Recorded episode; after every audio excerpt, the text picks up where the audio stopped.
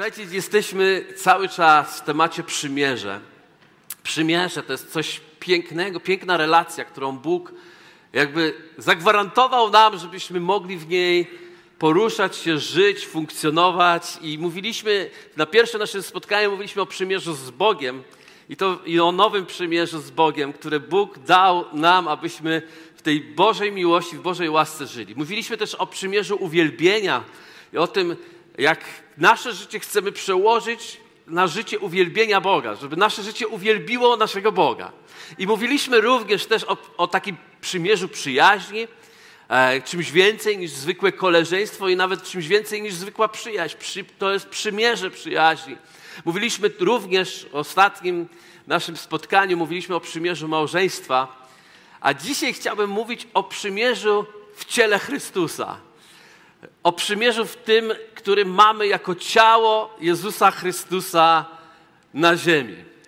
I to jest coś pięknego, bo Jezus miał wspaniałe marzenie, wspaniałe pragnienie, wspaniały plan i go zrealizował.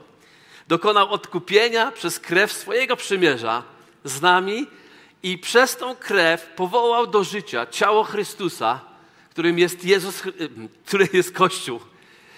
I Biblia mówi, to mówiliśmy też w zeszłym tygodniu, mówiąc o małżeństwie, jak Chrystus umiłował Kościół, tak ma mąż miłować żonę, a dzisiaj chcemy powiedzieć właśnie o tym, że Chrystus właśnie umiłował Kościół i wydał zań samego siebie, a Kościół ma być poddany Chrystusowi ze względu, z powodu tej wielkiej miłości, którą Bóg wylał na nas. I niesamowite to jest, że nie ma poddania, nie istnieje poddanie Chrystusowi bez poddania sobie, się sobie nawzajem.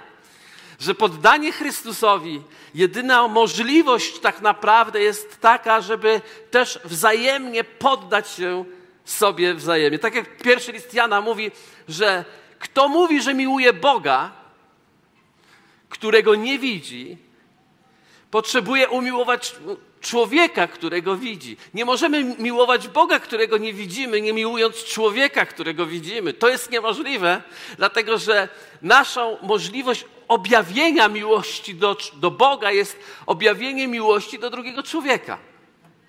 Więc ty i ja jesteśmy nawzajem przedmiotami swojej miłości, przedmiotami tego skupienia w, w miłości, którą chcemy wylać na siebie. Ale żeby nie było tak łatwo, żeby też nie było tak łatwo, to chcę wam powiedzieć, że to wychodzi po, poza granice zboru jakiegoś i poza granice jednej społeczności zgromadzonej gdzieś w jakim miejscu. I wychodzi to nawet poza te wszystkie e, zrozumienia, które gdzieś tam e, mamy. Bóg nie wezwał nas do miłości tych, którzy się absolutnie z nami we wszystkim zgadzają. Bóg nie wezwał nas do miłości w tym, kiedy mamy i wokół jakiejś jednej doktryny się zgromadzimy. Bóg nas wezwał do miłości ze względu na to, że On umiłował każdego z nas nas i wydał za każdego z nas swoje życie. Oddał swoje życie za każdego z nas. Nie pytał nas o poglądy, idąc na krzyż, ale po prostu zdecydował się za nas umrzeć, wiedząc, że mamy złe poglądy. Amen. Więc nie jesteśmy tylko połączeni w danej społeczności Wrocław dla Jezusa. Jesteśmy połączeni ze wszystkimi, którzy należą do Chrystusa i ze wszystkimi, którzy przymierze mają z Bogiem, również mają przymierze z nami i my mamy przymierze z nimi. I to wiem, że to byłoby fajnie, gdyby nasze przymierze z Bogiem nie było równoznaczne z przymierzem z drugim e, wierzącym, że czasami byśmy woleli, żeby to nie, tak nie znaczyło, żebyśmy jednak mieli tylko przymierze z Bogiem. Ja i Bóg i Aleluja.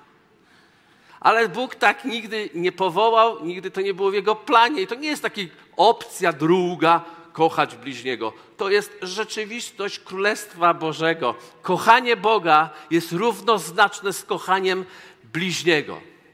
Ale, żeby nie było aż tak łatwo, to Bóg mówi do nas: miłujcie waszych nieprzyjaciół. Takie fragmenty chcielibyśmy czasami ominąć, bo one wprowadzają takie lekkie zamierzenia. Ale co to, zna ale, ale co to znaczy? Ale co to znaczy?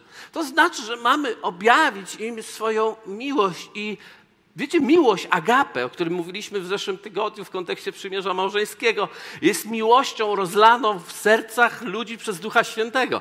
I ci wszyscy, którzy należą do Jezusa Chrystusa, otrzymali Ducha Świętego, przez którego mamy, otrzymaliśmy miłość Chrystusową, która jest właśnie agape, czyli bezinteresowna. Zatem miłość agape mówi nie, jeśli ty coś dla mnie, to ja dla ciebie. Jak Kuba Bogu, tak Bóg Kubie, jak Kuba y, Jarkowi, tak Jarek Kubie.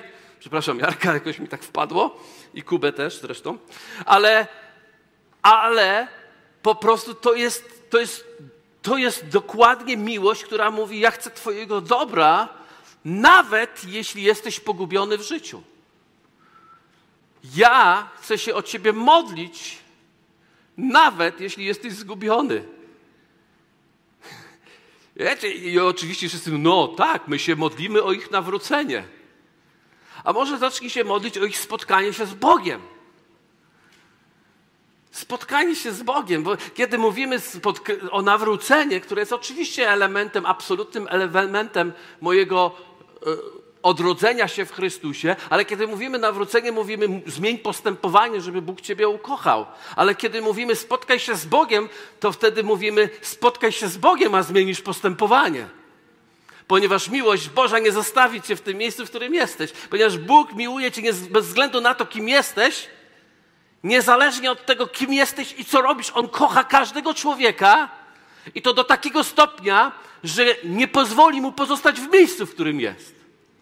Ale miłość Chrystusowa, która przewyższa wszelkie zrozumienie i wszelką ludzką zdolność, nie pozostawi nas, ponieważ ona sprawi, że, że zmieni nas. To Chrystusowa miłość zmienia nas.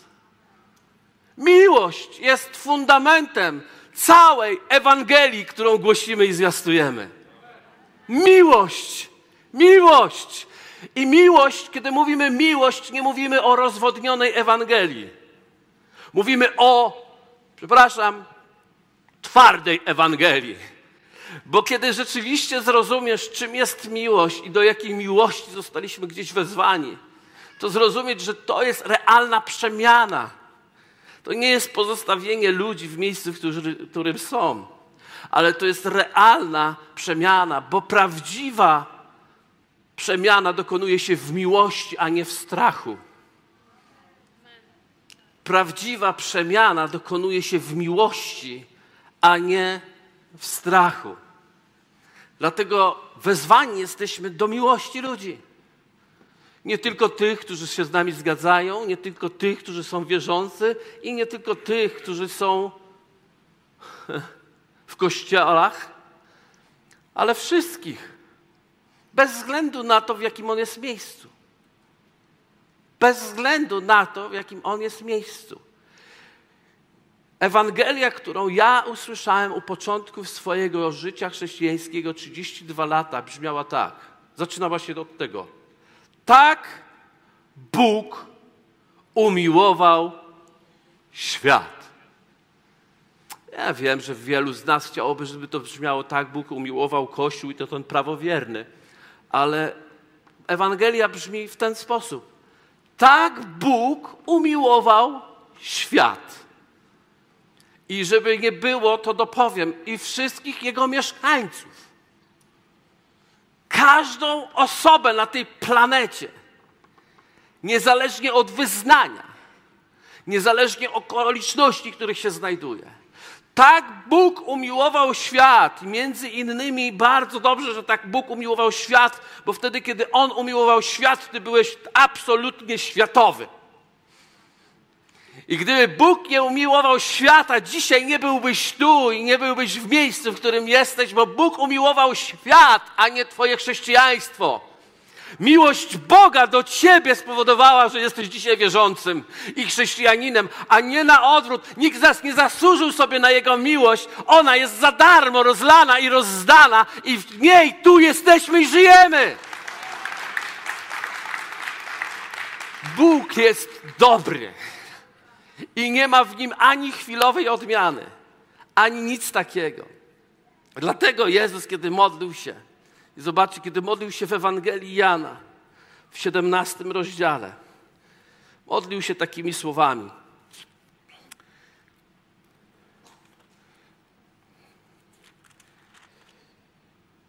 Aby wszyscy byli jedno. Hmm. Jak Ty, Ojcze, we mnie, a ja w Tobie, aby i oni w nas jedno byli, aby świat uwierzył, że Ty mnie posłałeś. Ja dałem im chwałę, którą mi dałeś, aby byli jedno, jak my jedno jesteśmy, ja w nich, a Ty we mnie, aby byli doskonali w jedności, żeby świat poznał, że Ty mnie posłałeś i że ich umiłowałeś, jak i mnie umiłowałeś.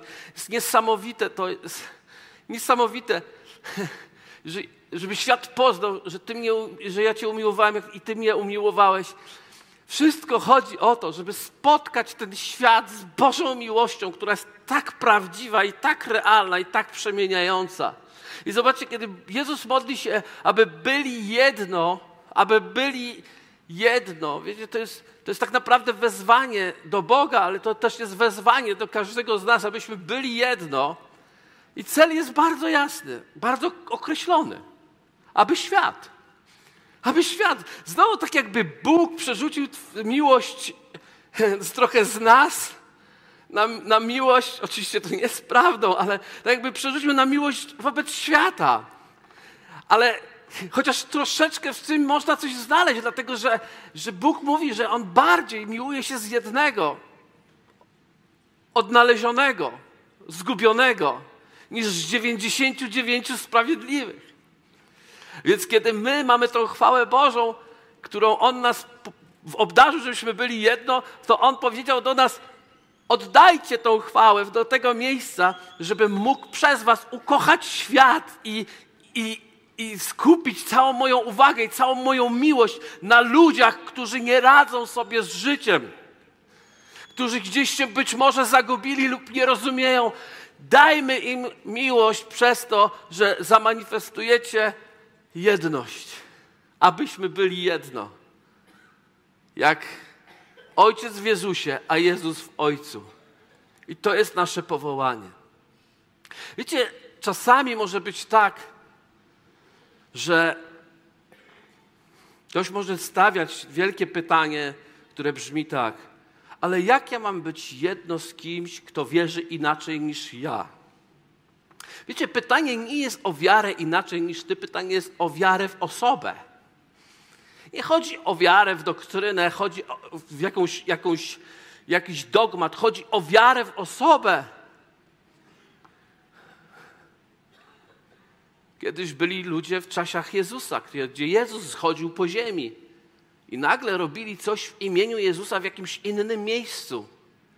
Robili dziwne rzeczy i umówmy się, to było dziwne. Jak można robić w imieniu Jezusa, wyrzucać demony? W tym wypadku tak było gdzieś poza Jezusem, który chodził na ziemi. Jeszcze nikt.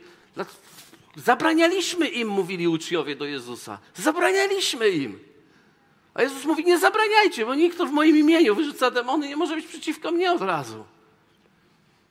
Więc pozwólcie tym, nawet którzy nie rozumieją właściwie i do końca, być w ich podróży, bo będąc w ich podróży, nie mogą stanąć przeciwko mnie, jeśli są w podróży. Więc cieszmy się z ludzi, którzy są w podróży, nawet jeśli nie rozumieją tak jak ty i ja, lub ktoś inny. Poza tym list do Koryntian mówi tak. Pierwszy list do Koryntian w rozdziale słynnym, w 13 rozdziale. Jest niesamowite. Pozwólcie, że powiem coś o liście do Koryntian, pierwszym, pierwszym liście do Koryntian. Pierwszy list do Koryntian powstał z dwóch powodów. Jeden był taki, że właściwie z jednego powodu, który, który ma takie dwa, dwie, dwie rzeczy są ważne w liście do Koryntian. Pierwszy to jest taki, że Paweł chciał wystąpić przeciwko podziałom, które dokonały się w, w Koryncie. Że niektórzy mówili, ja jestem Apollosowy, ja jestem Pawłowy, inni jeszcze mówili, ja jestem Chrystusowy. No nawet ci, co mówili, że są Chrystusowi, też byli w błędzie. Ponieważ Paweł powiedział, Chrystus nie jest podzielony. Nie jest podzielony. Czy Chrystus jest podzielony? Nie jest. Więc cały pierwszy list do Koryntian powstał po to, żeby dzieci Boże wróciły do przymierza ze sobą. I ten drugi efekt to jest hymn do miłości znajduje się w samym środku listu do Koryntian, pierwszego listu do Koryntian. No, no może pod koniec bardziej, no, ale jest centrum tego listu To jest hymn o miłości, żeby objawić, czym jest prawdziwa miłość, żeby wierzący kierowali się miłością. To był cel. Nie wiem, czy wiecie, że to właśnie pierwszy list do Koryntian stał się przyczyną największych podziałów w Kościele w dzisiejszych czasach. To tam są te, te, te, te zawieszone wszystkie doktrynalne rzeczy, które ludzie się wieszają na nich i nie rozumieją ducha, który jest w tym liście, rozumieją literę, ale nie rozumieją ducha. Wieszają się na literze, ale nie zapominają o duchu, który w tym jest, a duchem, który w tym jest, to jest Duch Święty, który jest miłością rozlaną w sercach ludzi wiary. Więc kochajmy się nawzajem. To jest wezwanie, które dzisiaj Biblia do nas mówi. Ono takie jest wyświechtane, bo dzisiaj słowo miłość odmawia od przez wszystkie przypadki, ale prawda jest taka, że mamy się miłować. I teraz popatrzcie, co mówi Paweł właśnie w hymnie pod koniec 13 rozdziału, gdzie w tym, kończąc hymn do miłości, podsumowując w 13 rozdziale, mówi takie słowa. Posłuchajcie. Werset e, ósmy, e, przepraszam, dziewiąty bo cząstkowa jest nasza wiedza i cząstkowe nasze prorokowanie. Czy możesz w to uwierzyć, że nasza wiedza jest cząstkowa i nasze prorokowanie jest cząstkowe? Po części rozumiemy, po części prorokujemy. Ta część nie twierdzę, że jest zła, ale jest częścią. Częścią, która nie jest jeszcze całością. Jest cząstkowe. Jest wycinkiem. I tak naprawdę nie, nie wiesz, czy twój wycinek jest do końca taki doskonały. I potrzebujemy innych wycinków w naszym życiu, ponieważ pełnia Chrystusowa objawia się w ciele Chrystusa, który jest pełnią Bożą. Więc potrzebujemy wycinków, cząstek które razem ze sobą, szanując siebie i, i postępując w miłości, ubogacają objawienie chwały Jezusa Chrystusa w Jego Kościele. Czy ja was zachęcam dzisiaj, czy, czy nie? Więc, więc zwróćcie uwagę, jak bardzo ważne jest to, żebyśmy, żebyśmy rozumieli w pokorze i nie rozumieli więcej o sobie niż jest żebyśmy się powstrzymali przeciwko takim radykalnym cięciom, które nie są w ogóle z Boga. Wiecie, w świecie takim, w którym stosuje się taki, jest taki uczynek ciała, wymieniony w liście do Galatów. Wiecie, tam w liście do Galatów jest mowa o owocach ducha, miłość, radość, pokój, ale też jest taki fragment, który mówi o, o uczynkach ciała. I tam są wymienione nieczystość, jakieś różne rzeczy, ale między innymi jest odszczepieństwo. Taki grzech. Odszczepieństwo. Mówisz, Boże, kiedyś przeczytałem, mówię, o co to w ogóle chodzi? Odszczepieństwo. I wiecie, a Biblia bardzo poważnie traktuje to. Ponieważ odszczepieństwo to jest taki rodzaj grzechu, niesamowity to jest, bardzo mocno połączony z pychą, który gdzie Paweł był w nim, Paweł apostoł, gdzie w absolutnym przekonaniu, że ma rację o Bogu, nienawidzi wszystkich tych, którzy się nie zgadzają z nim. I on przed swoim nawróceniem, Paweł, był bardzo radykalnym sługą, i tutaj to jest cudzysłów, sługą Boga, bo był absolutnie przekonany, że służy Bogu, prześladując Kościół, prześladując ludzi wierzących. I Paweł nie był jeszcze chrześcijaninem, ponieważ, bo jest to przywilej, jest to uczynek ciała, który przede wszystkim gnieździ się w świecie, ale niestety Biblia mówi, że ten rodzaj grzechu przenika również do ciała Chrystusowego. Więc ci, którzy byli, wyobraźcie sobie, ci, którzy byli zgubieni i nie mieli nadziei, i spotkali się z Bogiem, albo przynajmniej z nauką o Bogu, i weszli po prostu w jakimś. E, zostali uratowani z zagłady. Weszli w przekonanie, gdzieś diabeł podsunął im gdzieś głębokie przekonanie, że nie mają cząstki, ale mają przynajmniej kawał dobrej wiedzy na temat Boga. I wiedzą tak dużo, że mają prawo skonfrontować cały chrześcijański świat poza nim. I to się nazywa odszczepieństwo. Czyli uderzanie w to, co jest z Boga tylko dlatego, że się tego nie rozumie. Strasznie niebezpieczne życie.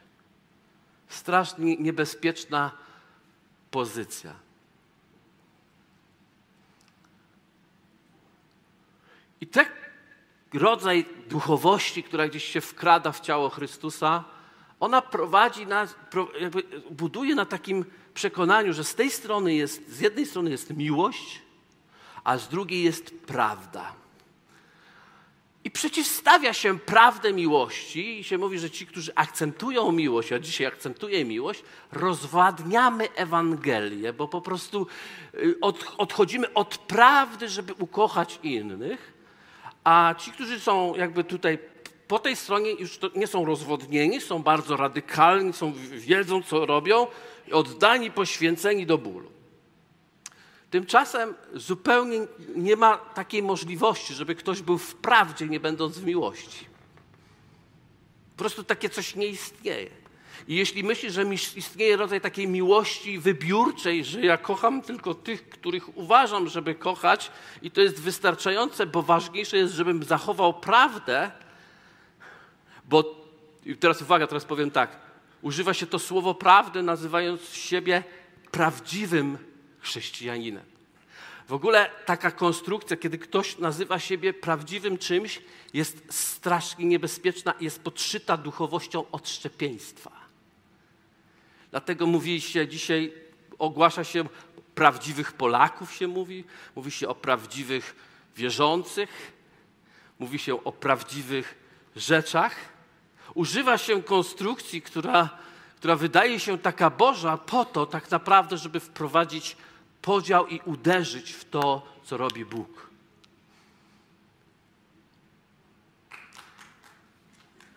Dziękuję bardzo. Ale wiecie, Bóg mi pokazał, że prawda jest tylko wtedy, ta biblijna prawda, to, to, to prawda, która jest osobowa. Jezus powiedział: Ja jestem prawdą. Ona, ona jest tylko wtedy prawdą, dopóki jest ugruntowana w miłości. Bez miłości nie jest prawdą, bez miłości może być rodzajem poznania, i może być rodzajem wiedzy, ale nie jest prawdą. Prawda jest ubrana w miłość. Wtedy jest prawdą. Nie może być prawdy poza miłością. Proste niby, ale tak, tak trudne. A miłość działa w miłości. I nawet kiedy widzisz zło, i ludzi w tym źle upaplanych, zastanawia się, jak uratować tego człowieka, a nie zniszczyć. Jesteście ze mną? Miłość buduje, nienawiść rujnuje, niszczy. I zwróćcie uwagę, Paweł, apostoł właśnie w liście do Koryntian, właśnie w tym słynnym 13 rozdziale, mówi tak w drugim wersecie. Zobaczmy drugi werset. I choćbym miał dar prorokowania i znał wszystkie tajemnice i posiadał całą wiedzę. Nie jest to możliwe, tak? Ale gdybym nawet miał całą tajemnicę i posiadał całą wiedzę, i nawet bym miał pełnię wiary, tak, że im góry przenosił, a miłości bym nie miał, byłbym niczym. Patrzcie, poznanie bez miłości jest niczym. Po prostu jest niczym. Nie ma żadnego znaczenia. Jest nieprawdziwe. Jest nieprawdziwe. Zobaczcie rozdział ósmy. Przeczytajmy też Koryntian, werset od 1 do 3. Poznanie nadyma, ale miłość buduje. Jeśli ktoś mnie ma, że coś poznał, jeszcze nie poznał, jak należało poznać, lecz jeśli kto miłuje Boga, do tego przyznaje się Bóg. Poznanie nadyma to jest inna, inny jakby odmiana słowa pycha. Poznanie doprowadza do pychy i, i tak naprawdę poznanie, jeśli nie ma miłości, może doprowadzić do upadku, ponieważ pycha idzie przed upadkiem. Pycha idzie przed upadkiem. Więc poznanie to jest piękna rzecz. Modlimy się o poznanie. Szukamy Boga w naszym spotkaniu, w naszych modlitwach. Szukamy Boga w, w pismach. Rozważamy słowa, rozważamy rzeczy. Poszukujemy poznania. Ale Boże, nie chcemy zapłacić ceny najwyższej, utraty miłości ze względu na poznanie. Kiedy nagle w piśmie widzisz, że coś zrozumiesz i nagle zobaczysz, że ktoś tego nie rozumie, zastanów się, czy chodzi ci o to, żebyś podkreślał swoje zrozumienie, czy chodzi ci o pomoc człowiekowi, który nie rozumie. To są dwie, dwa różne rzeczy. Dobrze czyńcie tym, którzy was nienawidzą. Niesamowite wyzwanie. Niesamowite wyzwanie. Nie możemy gniewać się na ludzi, nawet tych, którzy nas nienawidzą, nawet tych, którzy nas gdzieś tam robią nam coś złego. Po prostu kochajmy. Ponieważ nawet jeśli mamy poznanie, a wyjdziemy poza miłość, tracimy prawdę i pozostajemy w, w poznaniu, w rodzaju poznaniu, który nas doprowadza do pychy, nadymania się, a w konsekwencji do upadku i wzdruzgoce nasze życie. Przymierze nasze z Bogiem jest decyzją, że będę kochał bezinteresownie. Że będę kochał, będę światłem. Biblia mówi, jesteśmy światłem. Nie, nie, nie, jesteśmy rózgą dla tego świata, jesteśmy światłem dla tego świata. Jesteśmy wezwani, by świecić, by ciągle ogłaszać dobroć i miłość Bożą, by ciągle ogłaszać, że świat jest zgubiony. Tak, on jest zgubiony, ale nie w sposób taki, żeby. Kiedyś myśleliśmy i wielu z nas myślało, że jak udowodnimy ludziom, że są beznadziejni, to się nawrócą. Nikt, kto ma. To tak, my, po pierwsze, my nie udowodnimy ludziom, że są beznadziejni, to jeżeli Duch Święty musi w naszych sercach ludzi przekonać świat, przekonuje świat o grzechu, o sądzie i sprawiedliwości. Zostawmy Duchowi Świętemu, co należy do Ducha Świętego, a my zajmiemy się tym, co należy do nas. Kochajmy ludzi!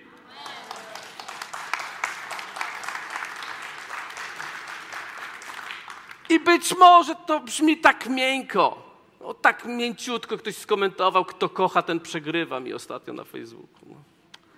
Okej, okay, być może, ale ja wam powiem, poselstwo o miłości jest najbardziej radykalną Ewangelią, jaką znam. Jest najbardziej radykalną Ewangelią, jaką znam. Mamy wszyscy, przywódcy kościołów, mamy, mamy tendencję i chęć manipulowania i kontrolowania ludzi. I, i poselstwo o miłości nie jest takie fajne, bo w poselstwie o miłości zostawiasz człowieka z jego Bogiem i nie manipulujesz jego życiem. Ale kiedy użyję poselstwa prawdy, tak zwanej prawdy, ponieważ prawdy nie ma poza miłością, wtedy zaczynam kontrolować i wygodnie jest powiedzieć, że jesteście beznadziejni. Wygodnie jest powiedzieć, że jak nie zrobicie, co wam powiem, to skończycie w piekle, ale to nie jest Ewangelia. Zresztą innej Ewangelii nie ma, jak mówi Paweł, są tylko niektórzy ludzie, którzy was chcą niepokoić. Więc nie bójcie się. Miłość Boga rozlana jest w sercach naszych przez Jezusa Chrystusa. Czasami gniew przychodzi, złość, nawet na najbliższych, ale za każdym razem idziemy, możemy pobiec do Boga i powiedzieć: Boże, naucz mnie kochać.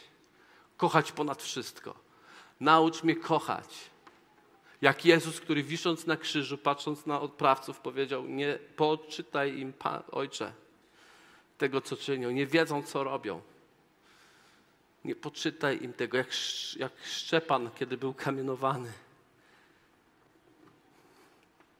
Przebaczał w miejscu kamieniowania. Miłość jest najbardziej odważną rzeczą, jaką możesz zrobić w życiu.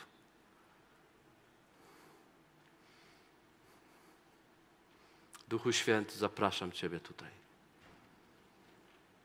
żebyś dotykał serc każdego z nas. Żebyś przyszedł do każdego z nas i żebyś nauczył nas miłować. Nie tylko tych, którzy nam dobrze życzą, bo to cały świat potrafi. Ale naucz nas kochać tych, którzy nas nienawidzą, którzy nas nie lubią, którzy nas nie rozumieją. Naucz nas kochać tych, których my nie rozumiemy. I czasami nie bywamy w porządku wobec nich. Naucz nas mówić dobrze o sobie nawzajem. Pomodlę się słowami przymierza pastorów. Ojcze Niebieski, poddajemy się Tobie i sobie nawzajem. I naucz nas dobrze o sobie myśleć, dobrze o sobie mówić i modlić się na, o siebie nawzajem. 18 lat temu podpisane przymierze, które dzisiaj jest tak aktualne, tak mocne i tak silne. Boże, modlę się o Kościół w całym naszym mieście i Kościół w całym naszym kraju. Proszę Cię w potężnym imieniu Jezusa o objawienie Twojej miłości w Kościele. To, co powiedziałeś, Panie, przez usta Pawła Apostoła, celem naszej wiary jest miłość nieobłudna. Wszyscy dojdźmy do tej doskonałej, do tej, do tej dojrzałej doskonałości. Do tej dojrzałości, która jest w Tobie. Abyśmy wzrastając pod każdym względem w Ciebie, mogli ogłaszać, że jesteś Bogiem Wszechmogącym i żeby świat poznał ludzi wiary przez miłość, która jest rozlana. Naucz nas stawiać Bożego strażnika na naszych ustach i czynić pokój w naszych umysłach, abyśmy pozostali wierni wyznawanej nam Ewangelii, mogli dotknąć dobrocią Bożą serc ludzi i aby ludzie patrząc na nas chwalili Ojca, który jest w niebie. Modlę się, Panie, o cały nasz kraj. Modlę się o władze nasze. Modlę się o wszystkich, którzy są w tym kraju. Aby spotkali żywego Boga i aby realne, żywe przebudzenie przyszło do tego kraju. I żeby każdy mógł zdecydować w obliczu Bożej niesamowitej miłości o wyborze Ciebie lub nie. Ale objaw się, Duchu Święty. Objaw się, Panie Jezu. Prosimy Cię też o znaki i cuda dla Kościoła. Nie po to, żeby się nimi chełpić, ale po to, żeby pomóc ludziom. Aby czynić dobrze i, i niszczyć dzieła diabła, które są na tym świecie.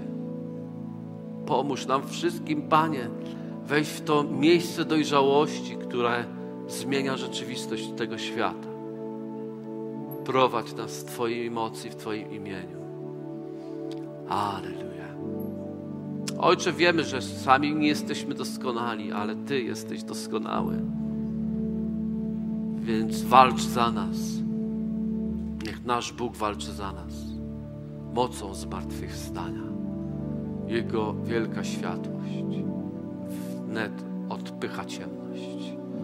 Nasz wróg pokonany, zwycięstwo Jezusa nasze jest. Amen. Dzięki za odsłuchanie podcastu Kościoła Wrocław dla Jezusa. Przesłanie było dobre, prawda? Gwarantujemy, że to nie tylko teoria. Teraz Twój ruch, by zastosować je w swoim życiu. Jeśli chcesz dowiedzieć się o nas więcej, odwiedź stronę wdj.pl. Do usłyszenia!